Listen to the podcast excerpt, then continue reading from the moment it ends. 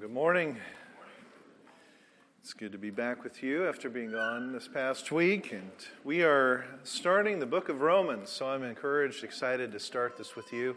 If you would turn to Romans chapter 1 and be ready there, as we think about this book, moving out of what's been quite a while in the Old Testament. The reformer Martin Luther once said that the book of Romans ignited his soul and he thought triggered the Reformation.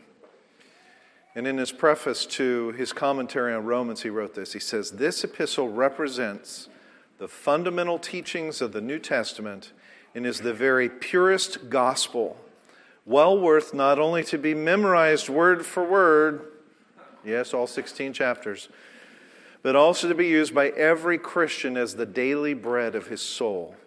For no one could ever exhaust this epistle by study and meditation. The better one becomes acquainted with it, the higher one will treasure it, and all the more delight in it. Well, there you go. That's a lofty recommendation. I can just stop. You guys can read. And, but let's turn, though, to Romans chapter 1. We're going to read the first 16 verses. Would you stand as we recognize that this is the Lord's holy and authoritative word? We read Paul, a servant of Christ Jesus called to be an apostle, set apart for the gospel of God, which he promised beforehand through his prophets in the Holy Scriptures concerning his Son, who was descended from David according to the flesh, and was declared to be the Son of God in power according to the Spirit of holiness by his resurrection from the dead, Jesus Christ our Lord through whom we have received grace and apostleship to bring about the obedience of faith for the sake of his name among all the nations, including you who are called to belong to Jesus Christ. To all those in Rome who are loved by God and called to be saints, grace to you. Peace from God our Father and the Lord Jesus Christ. First, I thank my God through Jesus Christ for all of you because your faith is proclaimed in all the world. For God is my witness, whom I serve with my spirit in the gospel of his Son, that without ceasing I mention you always in my prayers, asking that somehow, by God's will, I may now at last succeed in coming to you. For I long to see you, that I may impart to you some spiritual gift to strengthen you. That is, that we may be mutually encouraged by each other's faith both yours and mine. I do not want you to be unaware, brothers, that I have often intended to come to you, but thus far have been prevented, in order that I may reap some harvest among you, as well as among the rest of the Gentiles. I am under obligation, both to Greeks and to barbarians, both to the wise and to the foolish. So I am eager. I am eager to preach the gospel to you also who are in Rome. For I am not ashamed of the gospel for it is the power of God for salvation to everyone who believes, to the Jew first and also to the Greek. Let's pray. Father, thank you for the greatness of your word, the magnificence of these thoughts and principles that jump off the page at us as we read them. Thank you, Lord, that they're so relevant today, even thousands of years later after they were first written. And thank you, Lord, that there's a story that is brought out in this book of Romans, a story that began all the way at the beginning, in which you are a faithful, covenanting, fatherly God who loves his people. It's in Jesus' name we pray. Amen. You may be seated.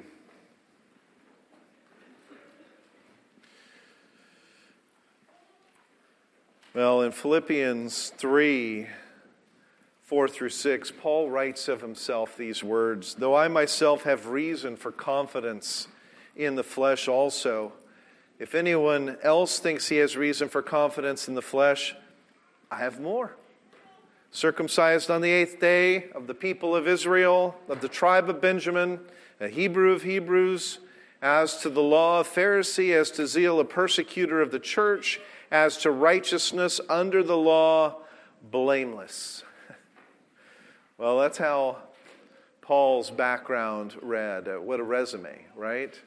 And he at one time felt God was getting a good deal with him. After all, he devoted his entire life to studying God's Word, to sitting under the most learned of the, of the rabbis, to pursuing and punishing the Christ followers whom he believed were not devoted to the law like he was. He had been sure of what he believed, passionately committed to eliminating these heretics. And it was only when Paul saw Jesus face to face on the road to Damascus that his eyes were opened to see that the one whom he had imagined to be this uninspired, in fact, demon inspired false teacher, was in fact the Son of God. And when Paul's view of God changed by that encounter with Jesus, his view of himself also changed. So he's not here saying, in, for example, in that Philippians passage, look at how great I am. He's saying, this is what I once thought of myself. This is what I thought I had to boast about. But encountering Christ had this fundamental change in his life that he went from being the proud Saul to being the humble Paul, a slave of Christ. And the gospel freed him from that self confidence, freed him from prejudice and pride of race and nation and tribe and class. It's one of the reasons that Paul starts this book of Romans with Paul, a servant of Christ Jesus. Now, saying servant, that's, that's what we have in the ESV translation there, but in the Greek text, the word is doulos, which is usually translated slave, and probably is a better translation in this particular case because Paul is considering himself a slave. And yet, in his letter to the Corinthians, he speaks of the liberty of the Christian. So, how can you be both a slave and be free at the same time? Well, Paul had learned an important lesson that you need to know this morning. You can only be truly free when you become a slave to Christ. And that might not make sense, so I'll try to explain.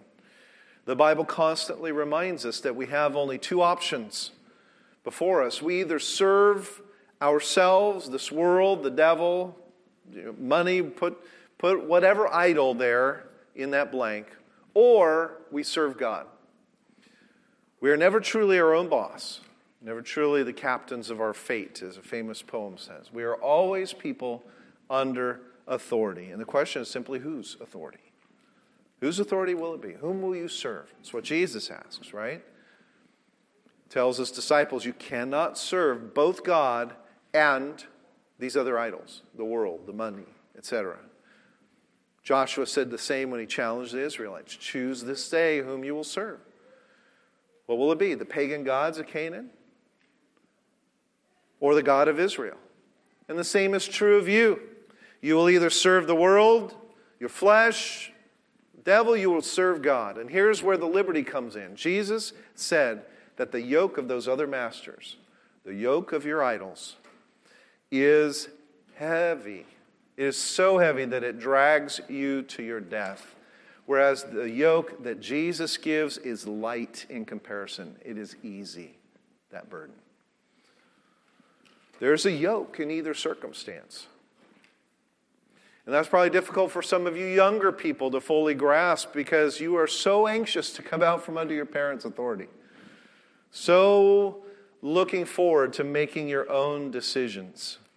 And it's difficult for some of you older people too, especially those of you who are employers or influential people who make the decisions for other people and, and don't seem to have any bosses.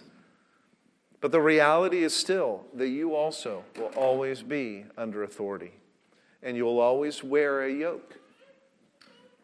Serving Christ, though, leads to liberty from death.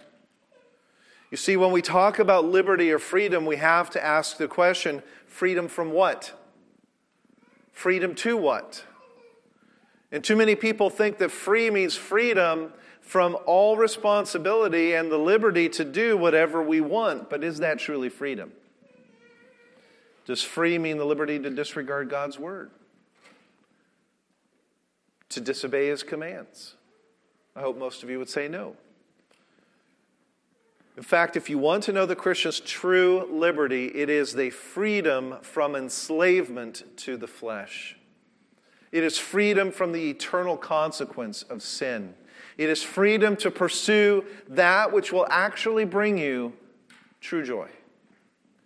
It is freedom of your mind and heart to dwell on good things and actually learn self control.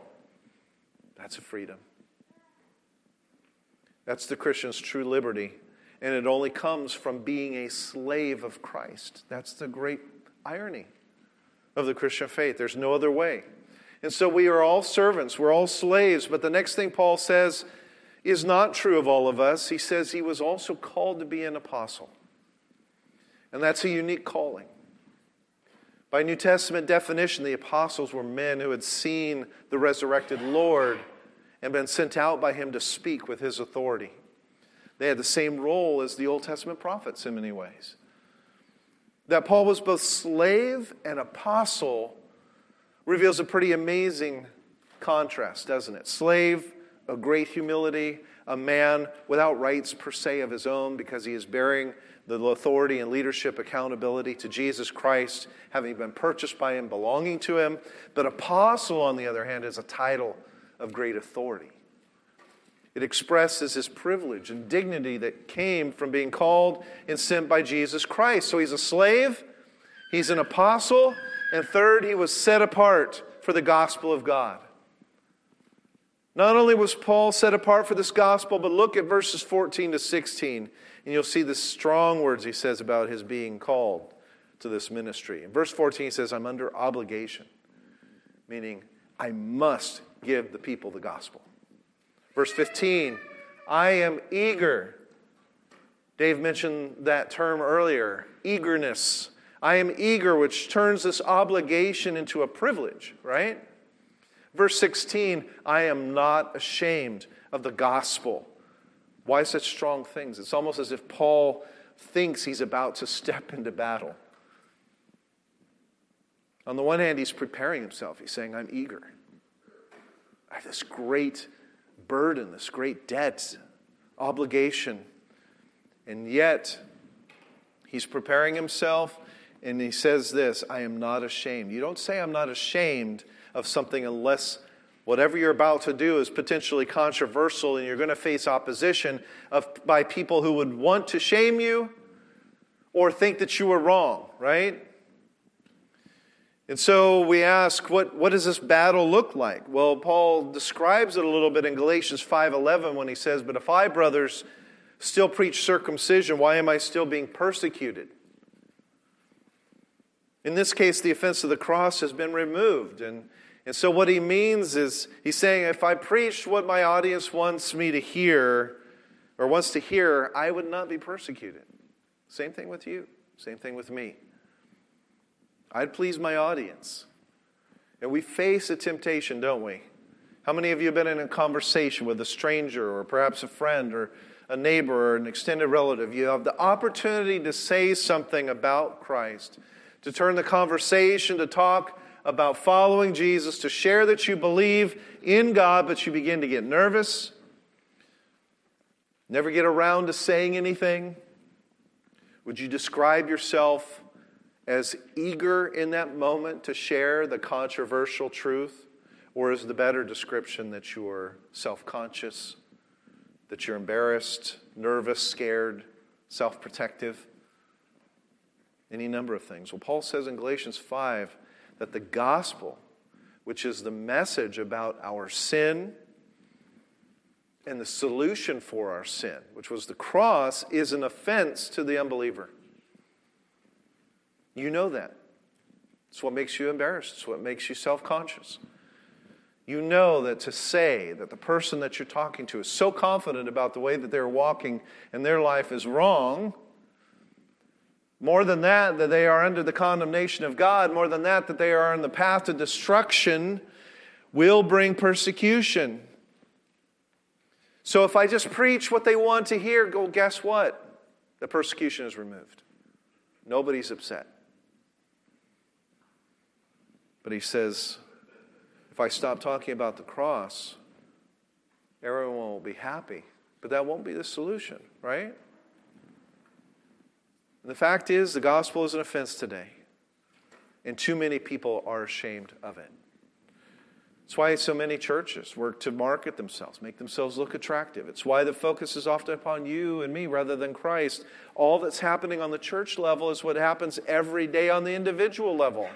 It's the same thing. Individuals, churches, we're all too easily ashamed of the gospel. Well, the good news may be good. It is.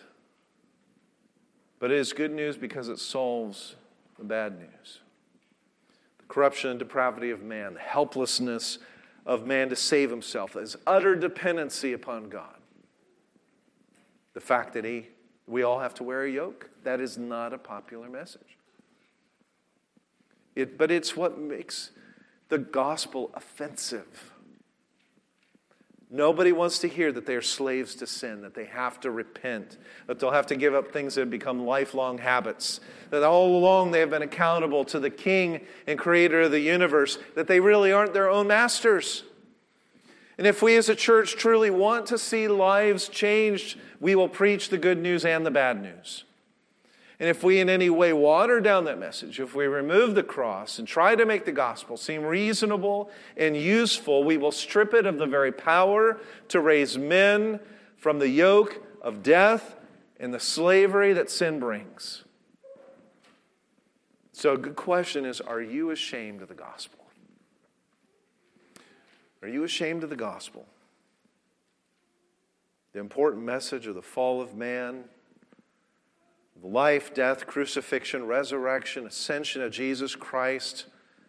Yeah, that's not what people want to hear. They want to hear about raising children, investing money wisely, becoming successful in their careers. They don't want to hear about the need for a Savior, but you have to be willing to share. See, the Romans prided themselves on their power, just like Americans do today. They had military might that could conquer the nations that stood in their path. They had a tremendous program of road building. They had the greatest lawmakers in history. They had the ability to write great literature, create beautiful art. They were the philosophers of that time. Everyone hoped to visit Rome at least once in their lifetime to enjoy the beauty and wonder of a magnificent city. All roads lead to what? Rome. But guess what? The message of the gospel was as foolish to the Romans in Paul's time as it is to Americans in our time. We're not in a different situation. When you hear Paul's words here in Romans, he is speaking to you as well. The message is the power of salvation. As Paul will later say in Romans 10 17, faith comes by hearing, and hearing by the word of God. And so we must speak the word of God. Look at verses 17 to 18 of Romans 1 and see something that is so important. For in it, having just talked about the gospel, Paul says, The righteousness of God is revealed from faith to faith, as it is written, The righteous shall live by faith, for the wrath of God is revealed from heaven against all ungodliness and unrighteousness of men, who by their unrighteousness suppress the truth. We'll talk more about that to some extent next week, but notice very carefully what they're contrasting. On the one hand, there's the righteousness of God, and on the other hand, there is the unrighteousness of men. And the true gospel reveals that contrast. So here's, here's another aspect of what I've just been talking about. The true gospel reveals the wrath of God.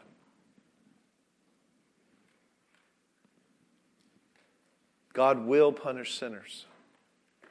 So it's not just talking about sin as an abstract concept that really isn't connected to the person that you're talking to and then getting immediately to the good news but God but Christ died on the cross it's also about the fact that there is a righteous, holy, pure God who is a consuming fire. He is wrathful against sin. There is a judgment that will lead to the unrighteous, from the righteous, unrighteousness of men and the trampling of his laws to ultimately hell. And only the righteousness given by Christ through his atonement on the cross will shield men from this judgment.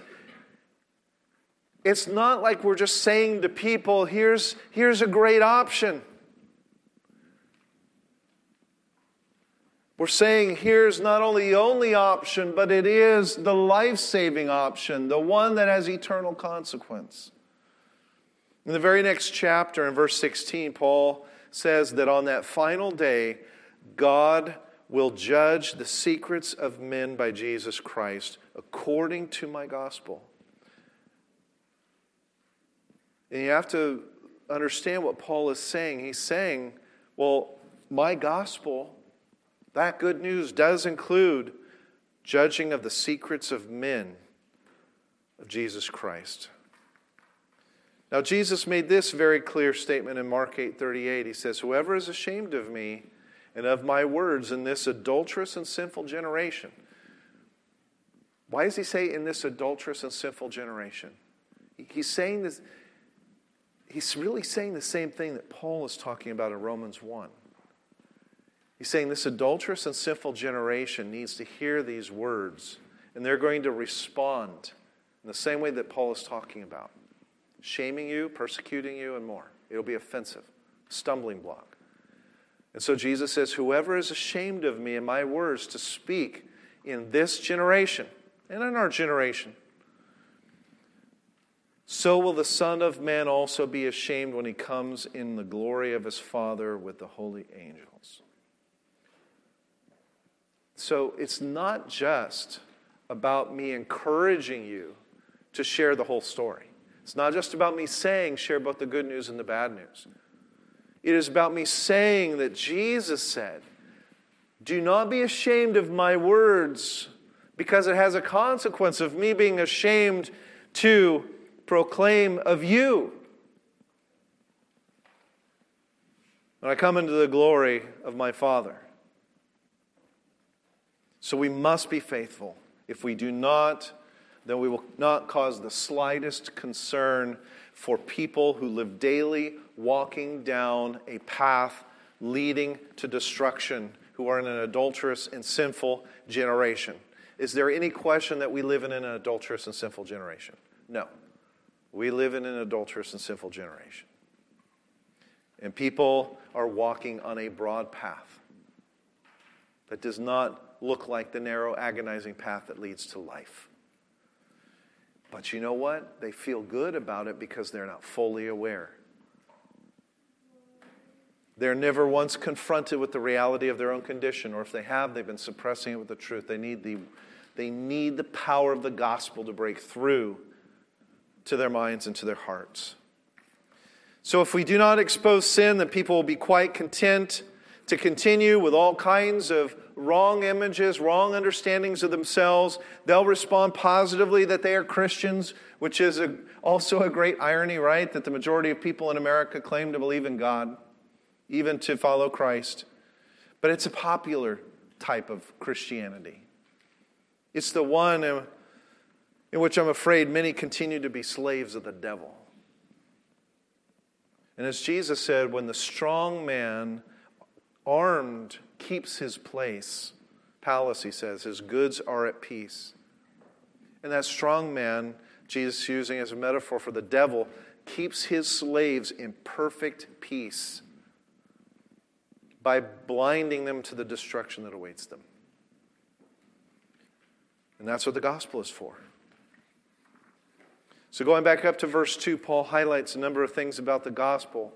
First, he says it originates with God. He calls it the gospel of God. Even though Paul could say that this was his gospel, as we saw in the next chapter, even though he says that's his gospel, that's in the sense that it's his message, it's what he is speaking.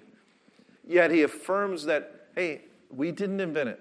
The apostles did not come up with this gospel. It was revealed and entrusted to us by the Lord. And that's crucial to our sharing of the good news because we've already seen that the content of the gospel and what's at stake. But we also need to realize that this content is not just a collection of human speculation. not just one more religion to add to the list of choices that people have. In fact, it isn't a religion at all, it is rather the gospel of God. It is God's good news for the world. And that news is not an afterthought. And so Paul says, as we read in verse 2, it was promised beforehand through his prophets in the Holy Scriptures. And that's Paul's term for the Old Testament. As soon as the fall occurred, the gospel was already ready because it was the gospel of God, and God is from eternity, always was, is, and will be. This is his good news. And Jesus himself made it clear that the scriptures bore witness to him that he was the Son of Man, referred to in Daniel 7, the suffering servant, referred to in Isaiah 53, the seed promised in Genesis 3. As C.S. Lewis once wrote, he says, The pages of the Old Testament, they rustle with hope. Like a breeze blowing over there, and you hear the, you know, you hear this. It's the hope of Jesus in the pages of the Old Testament. Over and over, we hear from the prophets that a Savior, a Messiah, is coming. He will be in Israel. He will be from the tribe of Judah. He will be one of David's descendants. He will be born in Bethlehem. He will live in Nazareth. He will sojourn in Egypt. He will suffer. He will be betrayed. He will die on a tree. He will bear the sins of a people. He will be forsaken. He will rise again. Each one of those events and a hundred more, all written about in the Old Testament, all part of the gospel good news. There is nothing to be ashamed of with something that belongs to God. And this leads to Paul's next observation that the essence of the gospel of God is Jesus Christ. Yes, there's that part of it that is the revelation of man's sin and God's wrath against sin, but the solution, the good news, is all part of that message. As hard as it is to talk to people about their condition, yet the solution is already there. That's why he says in verses 3 through 4 concerning his son who was descended from David according to the flesh was declared to be the Son of God in power by the resurrection from the dead. Unlike every major world religion other than Christianity, you can, you can from those remain, remove the central figures and the principles will still hold. You can remove Buddha, you can remove Muhammad and others. But if you take Jesus Christ out of Christianity, you destroy the gospel because Jesus is the gospel. Christianity was never meant to be a system of rules and rituals. You're not sharing a good news that is meant to free people from condemnation and judgment only to then just continue to live on their own now that they are saved. What you are telling them about is a relationship with Jesus Christ. In this gospel, this gospel that belongs to God, that He promised from the very earliest stage in human history, the essence of it is Jesus Christ. And so in verses 5 through 6, Paul says, Through whom we have received grace and apostleship to bring about the obedience of faith for the sake of his name. Grace and apostleship.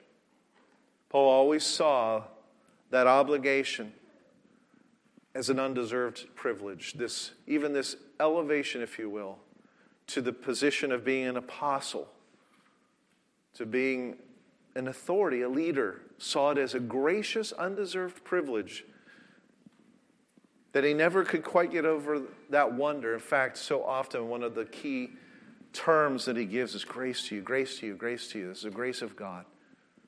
Right? That's one of Paul's favorite terms. It's because God in this gospel gives you a richer joy than anything else life can provide you. You were dead and blinded by sin, unable to appreciate all that God has done and is doing and will do. You suppress the truth of all that God is in unrighteousness, as we'll talk about a little next week, you rejected him, but in his great mercy and grace, he, through the Holy Spirit, drew you to himself, gifted you with faith, and saved you from your sin. That is grace. Dying for you while you were at sinners, restoring hearing to the deaf, sight to the blind, And now we have the privilege of not only understanding that gospel, but sharing it with others.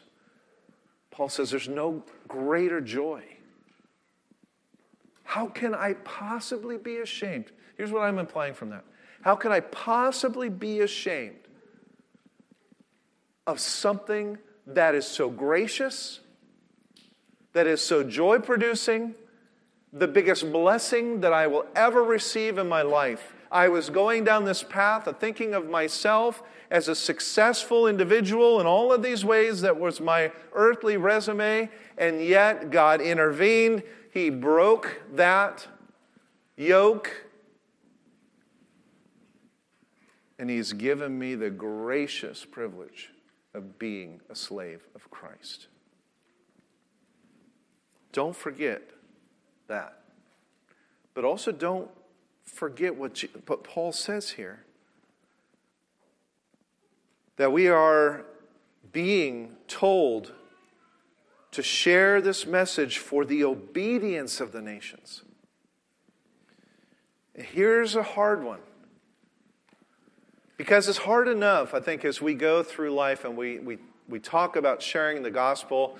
And here we've talked about the full content of the gospel, not being ashamed of it. We know it's the power of God to salvation. But then we always, because of, probably because of our upbringing with evangelism, we always talk about the end as being inviting people to make a decision. That's not what Paul says. He says the gospel is about obedience to the faith.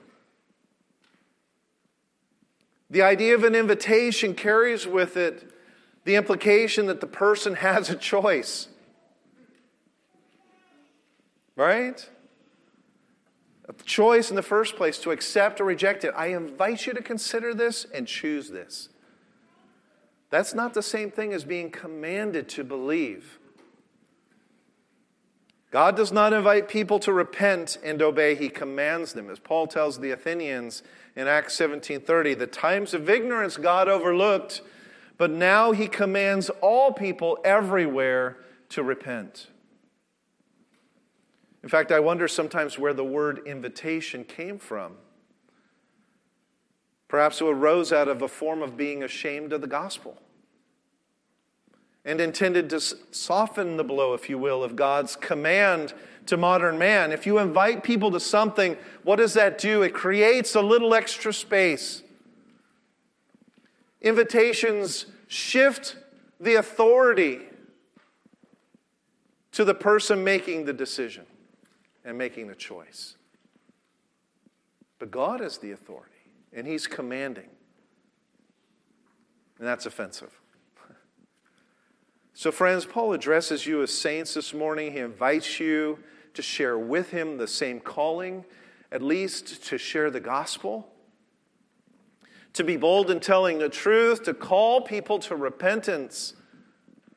Friend, you must hear these words, is what I'm saying. You say in that sharing of the gospel that you say to someone, not I invite you to consider, but friend, you must hear these words and repent.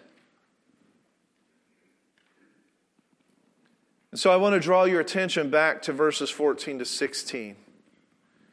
We've seen this heart of the gospel, what it does, why it's so important. Look at what Paul says. He says, I am under obligation. And note that this obligation is not to God, but to the Greeks and barbarians. If you first read that, when, when you read him say, I am under obligation, if you don't read it carefully, you naturally think, I'm under obligation to God. But that's not what Paul says. He says, I am under obligation to the Greeks and barbarians, but to the wise and the foolish. And this is what Paul is saying. He's saying, I feel like I am under a burden of debt to the world. There are two ways of going into debt, right? The first is to borrow money from someone, and the second is to be given money from one person to give to another person. For example, if you gave me $1,000 to give to one of our sister churches, I would be under obligation to that church, our sister church, to give them the $1,000 that you gave me. It doesn't belong to me. And that's what Paul is talking about. The Romans didn't give him anything to repay. But Jesus Christ gave him the good news, the gospel, to give to the Romans. And that news wasn't just for Paul. You see, the moment you became a Christian, it wasn't that your life just improved. You were immediately given an obligation and a burden. And that obligation is to all the people that you encounter. It is to this world. Because this is not a gospel about God. This is the gospel of God. This is God's story, not your story. And you owe the world this news. You owe it to the stranger at the store. You owe it to your neighbor next door and to your unbelieving neighbors. And as you carry out that obligation as a slave of Christ, eager and not ashamed to change lives through the Holy Spirit's work in the gospel, remember what he writes in verse 16 it is the power of God to salvation. So, your eloquent words will not change people. Your logical arguments will not change people. Your memorization of gospel tracts will not change people. Just like your lack of eloquence and your incomplete statements won't cause people to reject Christ. The power of God to salvation is not in your words, it is in the gospel. You may tell people you believe in God. You may talk about the events at church or your commitment to your spouse. You may even talk about biblical principles of money management or child rearing, but your words will not affect others, at least not in any life changing, salvific way. You must proclaim the gospel. Because education doesn't change people. It just makes them more intelligent in their evil practices. Right? Bettering social conditions doesn't change people either. Doing something to help meet their material goods is or needs is good, but it doesn't change a person's heart. The only thing that changes the heart of a man or a woman is the good news that men and women are enslaved to sin, and Jesus came and died to save sinners and then rose again on the third day. That is the power of God to salvation. Tell that eloquently or ineloquently, persuasively, non persuasively, it doesn't matter. For the power of salvation is not you, it is the gospel, it is God. Utilized by the Holy Spirit draw people to himself. And that is what the people need to hear. And my challenge to you this morning is to think carefully about Paul's words in these first 16 verses. Do you realize what you hold? You hold the power of life, and you owe it to this world. Let's pray. Father, I thank you for your good word and and for all that you have done for us. What an amazing God that you are, that you intervened and broke into our lives, that you broke that stranglehold of sin that enslaved us, that heavy yoke that was crushing us.